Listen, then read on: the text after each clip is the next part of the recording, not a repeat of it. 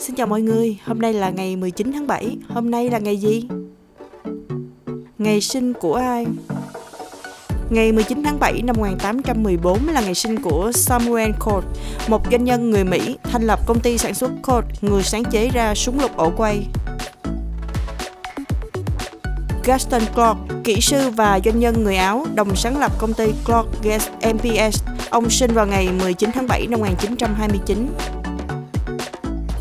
Vào ngày này năm 1947 cũng là ngày sinh của Brian May, tay guitar ban nhạc Queen Anh Quốc.